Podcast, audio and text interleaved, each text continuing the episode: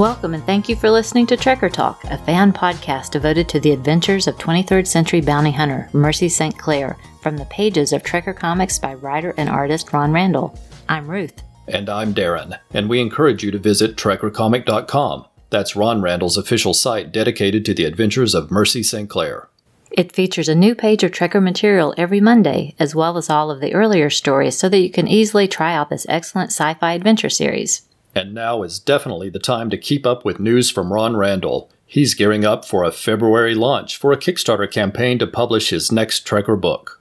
That next book is Chapeltown, and those that follow TrekkerComic.com know that it's a pivotal story for Mercy St. Clair. In addition to containing the main Chapeltown story, the book will also feature a brand new 20 page story created specifically for the Kickstarter. Plus, there will be lots of Kickstarter bonus material, including exclusive prints and even a chance to get original commissions from Ron Randall through the campaign. We're very excited to share that news, and we hope that everyone will be sure to support Ron Randall and that project. So follow TrekkerComic.com or connect with Ron Randall on Facebook, Twitter, Tumblr, and Instagram, and be ready for the Kickstarter launch on February 20th. In most episodes of this podcast, we review and discuss the comics of Ron Randall, but today we're bringing you a special interview with comics pro Jeff Parker. Jeff Parker is a terrific writer and artist and one of Ron Randall's studio mates at Helioscope in Portland, Oregon. We had a wonderful conversation with Jeff at Rose City Comic Con and arranged an interview for Baltimore Comic Con. He's a true gentleman, and it was terrific to hear his great stories. Thank you, Jeff, for making time for us in your busy schedule. I'm sure everyone already knows Jeff's work on the Hulk and Thunderbolts, as well as the excellent Agents of Atlas and the exciting Underground that he worked on with Steve Lieber. We're also big fans of Jeff's work on Aquaman, Flash Gordon, Batman 66, and Future Quest, which occasionally features art by Ron Randall, and you'll get a chance to hear about many of those titles during the interview.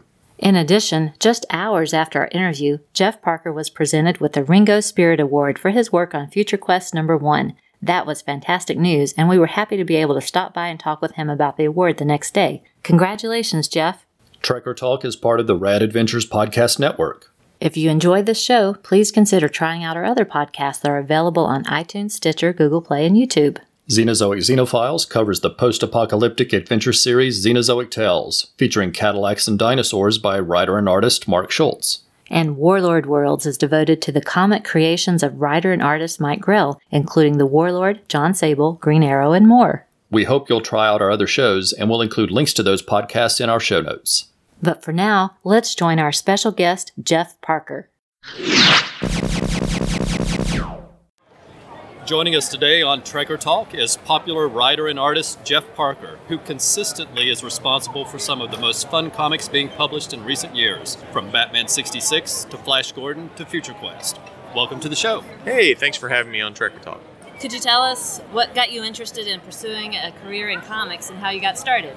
It's it's a fuzzy line between at some point me thinking I could have adventures or gain superpowers and then realizing maybe I could just tell stories about such things instead of because it's not going to happen for me. You know, I wasn't actually getting hit by lightning or whatever was what I needed to do. But I know I knew I wanted to tell stories ever since I was a little kid, and I would make up all kinds of extravagant things and draw out really sloppy comics on typing paper like everybody. We've discussed this at the studio. I'm in the studio Ron Randall before. Like a lot of artists have a uh, big injury in their background. I got a bad moped accident and I had to get a skin graft, and I was laid up in a in a cast all summer. But that's when I really started getting better at art because I all I could do was draw, and I drew this whole Swamp Thing story, this epic Swamp Thing story I wanted to do. But it really pushed my art along and my writing. I didn't, though I didn't realize it at the time. And when I went to college, I majored in English lit, which I started as an art major, didn't see it was going to help me very much for the kind of art I wanted to do. And I switched to English because I liked that a lot. And of course, I'm still using stuff that I used back then. So I, I, I think with like a lot of people, uh, you, they don't have a big moment that's just like a thunderclap. And you just sort of keep gravitating towards it, maybe that actually goes perfectly to the question I wanted to ask next, though. Is you're both a writer and an artist. Tell me what you like the most about each of those roles. Well, obviously, drawing is I enjoy it a lot, but it's very frustrating for me because I like a bunch of different types of approaches. And I can often see, like, oh, there's a million ways you could do this. And for whatever reason, when I write, I can go quicker to laser focus than I can as an artist, which is why I tend to write a hundred times more than I draw. But at least my drawing comes in handy because uh, sometimes you waste a lot of time just trying to explain to the artist what's in your head. When you know, if you just know how to draw a little bit, you can just rough it out and say, "Here, here's what I meant." Right. And I do that all the time. I don't do it constantly because it'd probably get annoying for the artist. but a lot of times they're glad because they no, no one wants to have to interpret what you're saying. Like, oh, what does he really mean? And when you just draw it out, then you, then one, it always reassures them that I'm not asking for something that can't be drawn. I, I did really bother to picture it in my head before Right. I started putting words down, and that that's something I think every artist appreciates. But it's also fun for me because I can kind of pretend I'm every other artist when I'm working with them. Like, oh look, I draw like Steve Lieber now, or you know, I draw like Paul Pelletier, or draw like Evan Shaner, or somebody like that, or Colleen Coover. Right. You know, it's like I can indulge like this is what if I decided to go this way, it would look like. And I don't know. That's that's a kind of gets back to that childhood thing where I'm constantly imagining how to do it. That's a great story. Yeah. It's got to be so much fun seeing what you imagine come to life on the It page is. I- like it that. never gets old. You, know, you never get tired of seeing really good artists like bring the story to life. It's it's impressive because they they don't think about it the same way that you did, and that's what's always interesting about it. It's like oh, there are a number of ways it could work. So I've learned that you were originally from the East Coast, and I wonder Yeah. what caused you to end up in the Northwest and in the lovely city of Portland. Yeah, I am from North Carolina, and it's really hot there. But uh, We know that, that we live in Raleigh now. Yeah, as you know, and it doesn't let up ever anymore. I was working in comics in the 90s, and then th- there was the big implosion where suddenly there were a lot less comics because the speculators market just went away, which is just as well. They weren't real readers anyway, it was all fake. I applied for a storyboard position at Sony Animation because I just could not find any work, you know, and uh, I was like, I need to get my career going. I was, I was completely stalled out, and I moved to Los Angeles, sleeping in the back of my truck all the way out there, and at campgrounds. It wasn't like I was just on the side of the road. And I went there and I worked in animation. And then I started getting work doing storyboards for commercials and music videos and things like that. And that allowed me to afford to start working on my graphic novel, The Interman. Because then I was like, okay, I can work half the week. I don't have to stress out like I can't pay my bills, and I can start getting this project that I've wanted to do for a long time done. And as Interman came together and that came out, and I started kind of getting back into comics, the comics industry seemed to be recovering, or at least I was adapting to it better. That's about the time my daughter arrived magically. And I had been going up visiting Lieber up in uh, Portland, Oregon, and I just thought it was great. I was like, this, I like this area a lot. He was in the studio, Ron Randall and some other guys, Matthew Clark, and I was like, this is pretty great. Everybody, a lot of artists I know, and my wife went along with it. We just decided to move up and try it out for a while, and 14 years later, I'm still there. And it's, it's very much like where I'm from, but without all the humidity and the bugs. That's true. you know, it's very green and everything. Rains a lot more, so that's something that you have to get used to. Uh, so, like everybody else there, I drink coffee. It's a good place to eat too. Oh yeah. Well, Raleigh's really nice, and Raleigh's had a lot of stuff going on. So, Oh yeah. We we're busy all the time. yeah. Yeah, And Durham has really been just kind of redone. Like, I wish when I was living there in the 90s, Durham and Raleigh had had all this stuff. You know, it's just a bunch of cool places to go. Yeah, there are. Very nice. Well, let's talk a little bit about Batman 66, which we absolutely love. Uh, one of the best titles in recent memory. And what is so amazing to me is you capture the dialogue and the characters in that classic series so well. So I wonder how you prepared for that and what you found most fulfilling about working on it. It's ridiculous how easy that was because, like, I remember uh, Mark Waid after it was announced, he saw me at a show and he gave me this whole bunch of bootleg DVDs, like he had bought at some other table at a comic show. And I thought, oh yeah, like I need to watch these and like see what I, I'm misremembering. And I was shocked at how much I remembered and how spot on it was. And I like, I shouldn't have been because like I I stayed trained on that channel whenever it was on as a kid. Right. So to me, the key was it's got to sound like Adam West whenever he talks. And everybody, it's it's got to sound like everybody. All, all the characters got to be like Cesar Romero and Frank Gorshin. But like with Batman, he kind of delivers long soliloquies. You know, Batman will just suddenly start walking off, waving his cape around and talking for a while. And you can't do that in the comic. You would just kill the thing with balloons.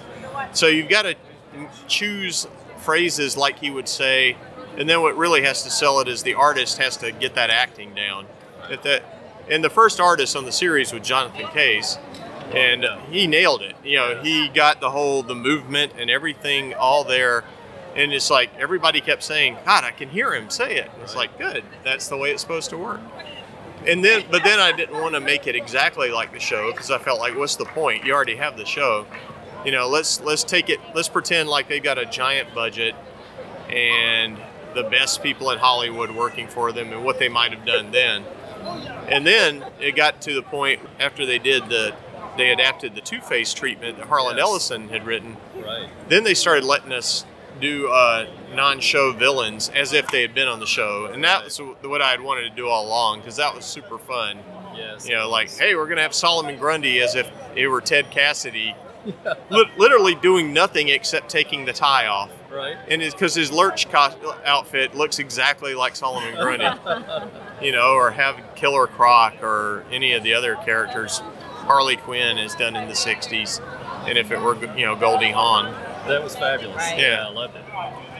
So you gave us another great revival with Flash Gordon, and again you captured the classic feel of that series, but with a modern twist. How did you like working on that project? I was very happy with that project. One, obviously, it's the first time Evan Shaner and I worked together. Nate Cosby, the editor, put us together. I was lucky. I got in kind of early with that, and Nate showed me a list of what he was going to be editing and asked what would I be interested in. And I went straight to Flash. I was like, Flash Gordon. I don't like anything else. No, Flash Gordon. like, because one, I was a big Alex Raymond and Al Williamson fan. Absolutely. And years ago, I had kind of had that idea of how you could do a modern take on Flash. That he's kind of from this old money family, and he's really into every sport and every adventuring thing. And the basic pitch of him is he's good at everything that doesn't matter. But then when he's dropped on Planet Mongo, suddenly he's the man. You know, everything he's good at matters Right. riding lizards and swinging for trees and all this stuff, sword fighting. It's, it's just Flash's environment. So he goes from being this kind of playboy, kind of thrill seeker or whatever who just disappoints his family to the hero of the world. And Evan just nails it. I I mean, he gets his whole body language because Flash is a bit of a bro, but he's not a jerk. He's a totally Right. nice guy who cares about people. Yep. and he acts impulsively and but he's always morally right in his quick actions. So it was nice to have a character like that because really the old flash was just he was a typical stoic lead. And it's like uh, and why should flash know any science? It doesn't make any sense. Let dale be the science person besides zarkov so that they can all have conversations flash can't understand you know captured it really well. yeah and then evan just completely brought him to life he Yes. just got it so spot on I agree. brought all that Toth influence into it. Right. And yeah, then we're able to make up the fun cast and make Zarkov, you know, just kind of get a good take on him. And Dale, you know, just like I thought, well, you could be a science writer. Uh, somebody whose job has kind of been diminished in recent years, but again, suddenly becomes important uh, when the Earth is attacked by another planet. Yeah. And then you get all the Beastmen in and everything, and yeah, it just really worked. Yeah, I really loved it. I wish it had kept going because it was great fun. Yeah, we had a great. I, well, I was glad I got to end it on a. I didn't want to end it with them actually defeating Ming, because I feel like really Ming should probably never be defeated. You should be able to just beat him back, chase him around or something. But it's like you don't really overturn conquerors who have several worlds or countries, say, you know, like that. Right. It was more realistic. It was kind of like there's a story point where they leave. Dale's telling him, it's like, this is kind of the work of a lifetime you're trying to drag us into. And Flash realizes, you know, they do want to go back to Earth. And then when he goes back to Earth, he just feels completely rudderless. Yeah, I love that part of the story. Yeah, and then that's when they decide to do the right thing and head back and help the Hawkmen. Yeah. And I was like, I was so glad we got to do that. You know, it was like I got all the beats in there I'd hoped to get. Yeah. It was a perfect like a season finale, and you can just imagine what Yeah. goes on after that. And I'm glad that they went on. They brought in good people like Acker and Blacker and everybody, all, and all these great artists. Uh, Sandy Jarrell worked on Right. some of it. Paul Tobin was writing Jungle Jim, Yeah. and that all kind of tied together, and it all worked. I, I was I'm very happy Dynamite kept that shared universe together. Very good. Well, next that's going to bring us to Future Quest, which is another of our favorites, and it's a perfect title to talk about since Ron Randall does the art on some of the issues. Yeah. So tell us a little bit about how Future Quest came about. Future Quest came about two years ago at this very show. Dan DiDio had contacted me. All he sent was this picture that Darwin had drawn. and It's the one you see in the book of all the characters together. And I was like, what? Am I supposed to write this? yeah. And he just told me, Darwin's got some ideas. Just talk to him when you get to the show. So Darwin left his big line at one point, and we went outside for an hour or so and just talked about stuff that it occurred to him because he had already been thinking about it, and I had just found out that week, you know, that it was something they wanted to do. And I think Darwin had pushed for me and Evan to work on it because of Flash Gordon. I think they saw that we did Flash Gordon and brought the whole universe together, that we could do it again with Hanna Barbera. So yeah, that was amazing to me, like getting to hear Darwin's like ideas. And then I got to work out the story pitch, which is this big kind of Bible, and pass it back and forth with him, and he'd rewrite it, and he'd really amp it up, and that was great. That was like a learning lesson and seeing like where he thinks the kind of stuff you need to happen to have a good, interesting story. And so that was invaluable because I, I don't think before that I was very good at pitching, and after that I was much better, just because Darwin did the pitch. And then you know then we got to work. Evan did his his designs and was nailing them one after the other. Some obviously we kept so close, like Johnny and Space Ghost. They're exactly the way they look. Right. Except Johnny's got. I just did the one thing I remember Doug Wildey kind of lamenting. He always said that he wished he had just given Johnny a straight up part in his hair because it's this kind of undrawable mass that animators had a hard time with. So I said, I said, Doug said this to me. So if you can feel like if you want to make his hair a little more specific, we can do that. And he did, and it does work a lot better than just this blob up on his head. And all that stuff you have to figure out, like Haji's turban and all that Oh yeah. sort of thing. And some things like that, you just have to leave. Like you leave Ra- Race's red shirt. Yeah. You can't change that. Not at all. Uh, that, the main thing I wanted to do with that series is undo a lot of the bad updates I had seen over the years. All these cartoons that took away what was good about it. Yes. And in, a, in an effort to modernize it, all they ever did was date it. That's right. You know, so I was on stuff like that. I think no, let's make it classic and make it so you can just drop it into any decade and it keeps working. You're right, because the original is timeless. It and is. The others are very dated. They're so dated. Here's Johnny in a VR room. Right.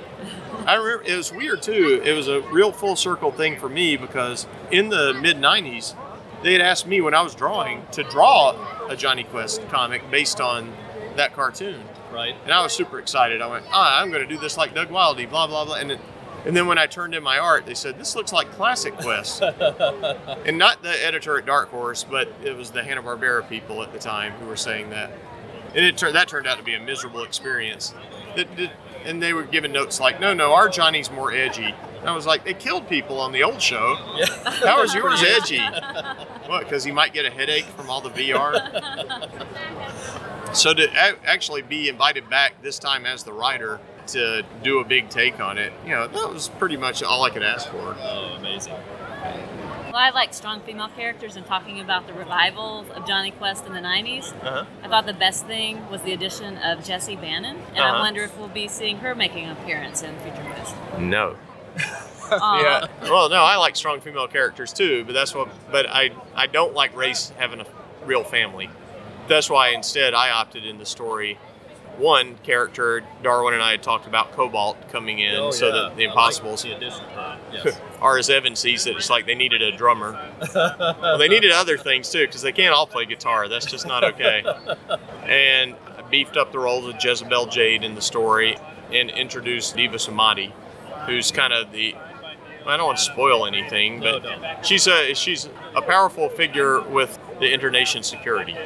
So she's the one you see first when you see Birdman in the story, bringing him in, and she turns out to be all important. She shows up when the series switches to the showcase.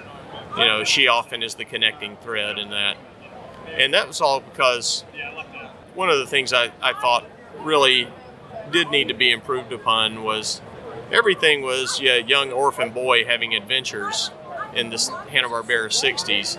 And it's like, okay, I'm not going to just change any of them or whatever because people have attachments to a lot of them.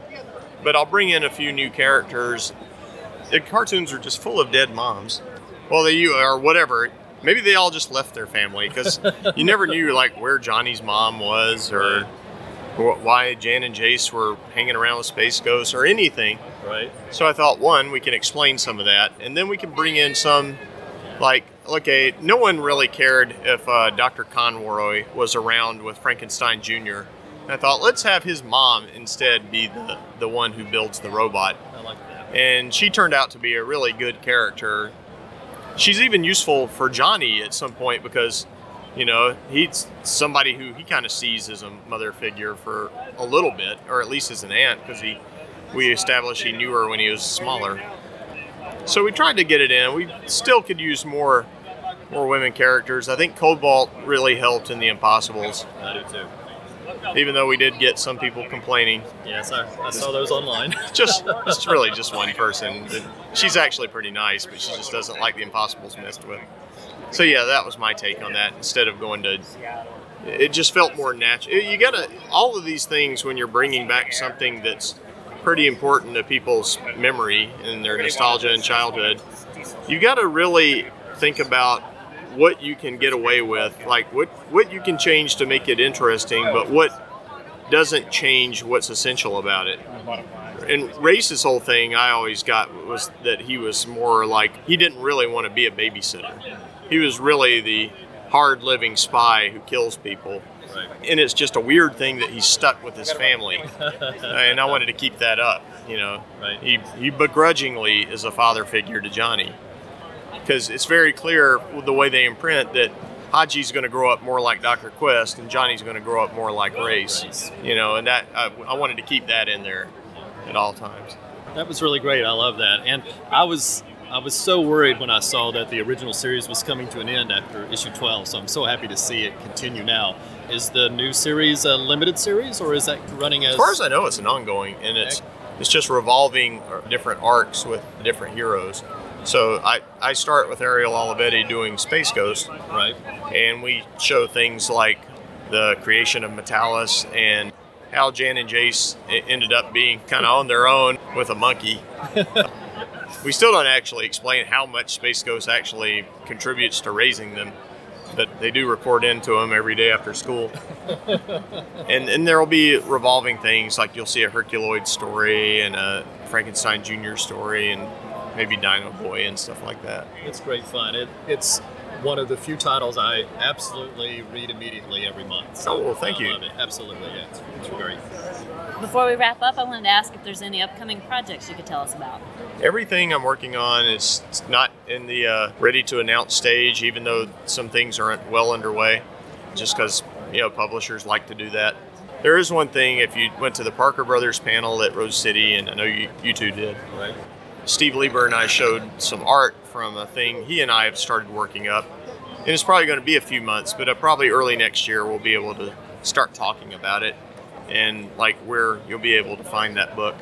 And that will be that'll be more of a departure from you know lately I've been doing a lot of very all ages kids friendly things, and that won't be. It's more about me channeling my anger at the world into something. but I do think a lot of people will like it, and if you like, say, like what we did on Underground, Yeah. the spelunking adventure where Yes. people are chased through a cave, you might like that book too. Perfect. Uh, I really appreciate the teasers. That's wonderful. And I really want to thank you for taking the time out of your busy day to interview with us. Thank Thanks you. for letting me and Lynda Carter here talk to you on the Trekker Cast. Thank you again, Jeff. Thank you.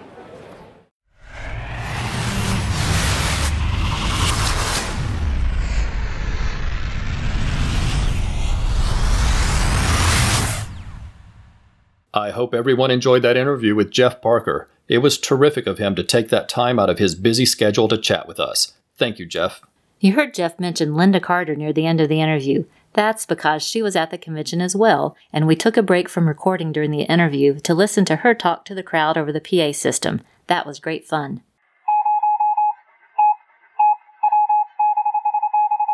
And now it's time for Trekker Transmissions, when we share the listener feedback we've received since last time.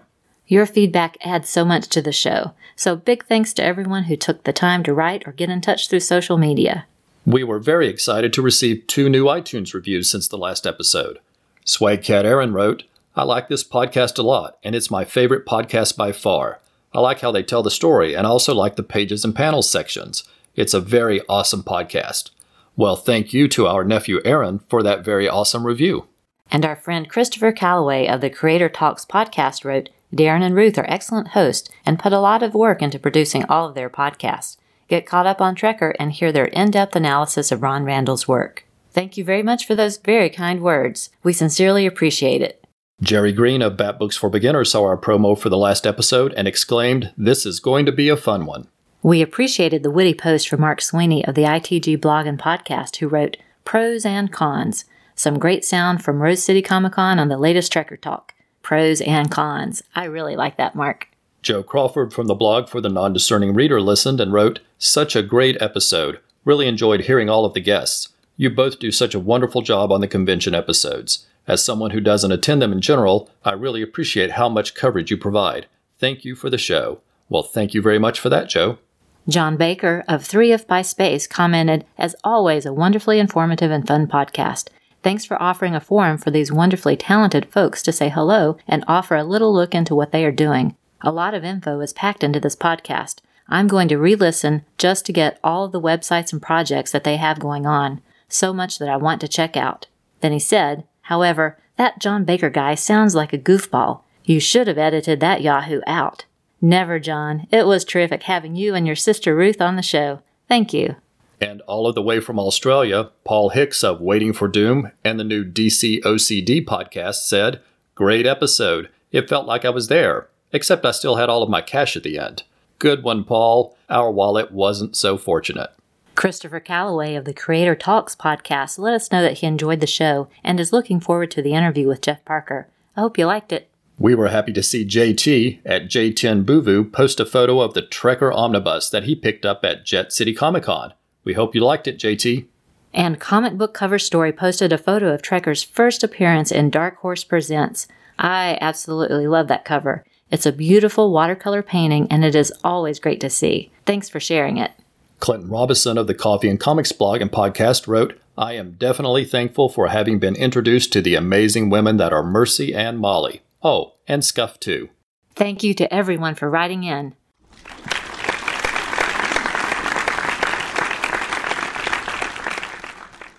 We want to extend our Trekker thanks to everyone who supported us on social media since the last episode. These are people who liked or shared posts from us on Facebook, Twitter, Tumblr, or Instagram, and we sincerely appreciate all of your support.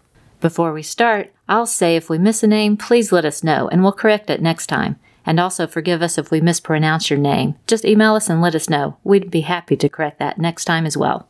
The 20th Century Geek Podcast with Scott Weatherly, Angela of the Wonder Woman Warrior for Peace podcast, Ange of the Supergirl Comic Box Commentary blog, Ashford of the Ride On Network featuring Feathers and Foes and Straight Out of Gallifrey, the B&Q Podcast, Brian Mulvey, Chris Carnes of Bat Books for Beginners, Chris Mounts, Chris Sheehan of the Cosmic Treadmill Podcast and the blog Chris's on Infinite Earths, Clinton Robinson of the Coffee and Comics blog and podcast, Comics in the Golden Age with Mike and Chris, Creator Talks with Christopher Calloway, Derek William Crabb of the Fanholes Podcast and History of Comics on Film, Dr. G. Manardology of the Pulp to Pixel podcast, Ed and Terry Moore of Till Productions, Eric Mannix of Out of the Fridge and Pages for All Ages, Jerry Green of Bat Books for Beginners, Helioscope Studio, Hollywood Already Did It podcast, Jake and Tom Conquer the World podcast, Jared Albrick, the yard sale artist from Comics with Normies, Jay Jones of the Silver and Gold podcast,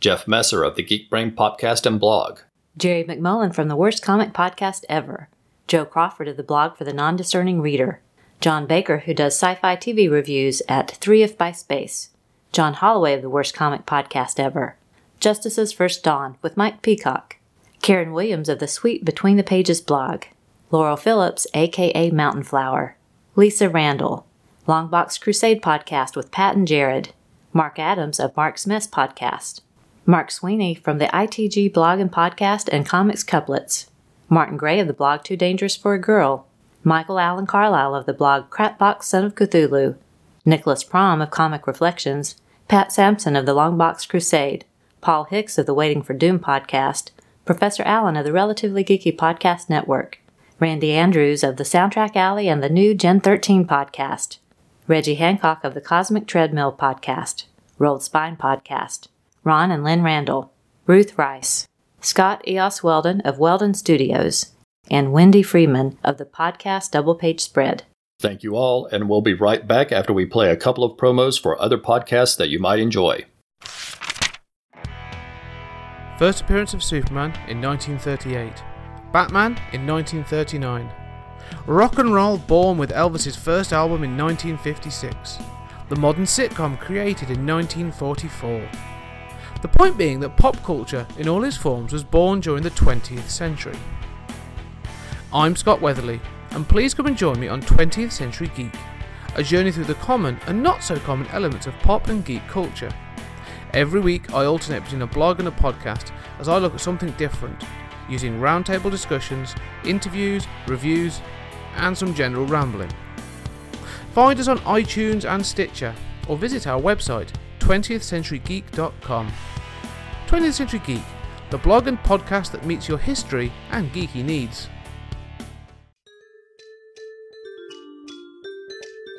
Hello, Paul. Hello, I am Dr. Herfenstaffner. Come in, come in, please. Take a seat. Take a seat. What can I do for you today? Uh, just, I just, I'm, I can't sleep. I, I, I can't focus on anything. The only thing I can think about is like DC events. DC event, as in the comic books. DC events. Yes, yes, the comic book events. Ooh, interesting. Uh, are we we talking things like Crisis on Infinite Earths? Yeah, yeah, totally. That one. Yeah, Uh, Infinite Crisis? yeah, yeah. That one too. Oh, very, very. Invasion, maybe? Uh, yeah, yeah, definitely. Uh, the, uh, the Genesis? Uh, not so much. No? Oh. Okay, well, I I think it's really good if you talk about the things that are troubling you in your life. So maybe you should do a podcast about this obsession. What, what, what do you call this obsession? What do you think it is? I think you're a unique case. I've not seen anything like this before in my office. I'm going to suggest that you have what we call DCOCD. What? DCOCD. You are obsessive and compulsive about your DC events. I think you should talk it out, get it out of your system via our podcast. I will help you, my friend. We shall do a podcast together about your DC OCD. Oh, ah, okay. When I won't even start? charge you for it. awesome. I don't think I can claim you on benefits. yeah, it's good. When shall we start?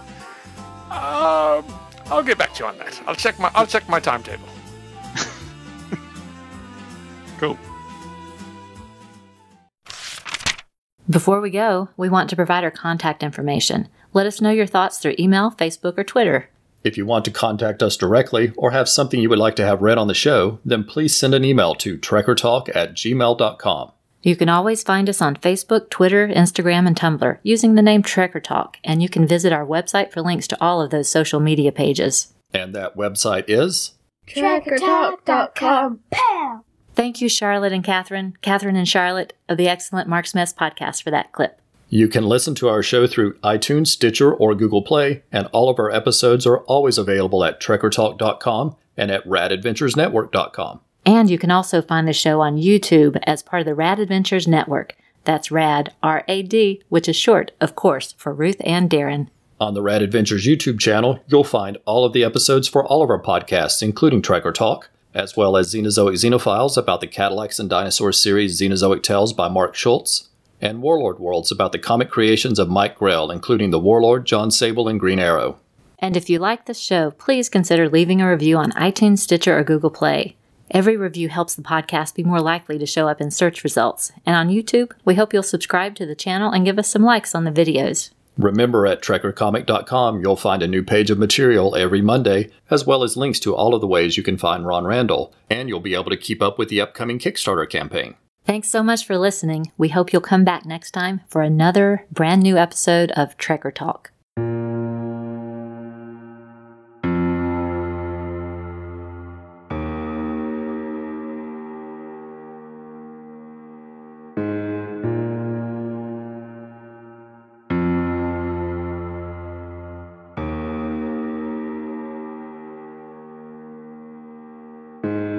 Trekker Talk is a proud member of the Comics Podcast Network. For more information, visit comicspodcast.com. We are not affiliated with Dark Horse Comics or Ron Randall. The views expressed on the show are solely ours. Music is taken from the album Royalty Free Music, Movies, and Videos from the Royalty Free Music Club. We make no money from this podcast and no copyright infringement is intended.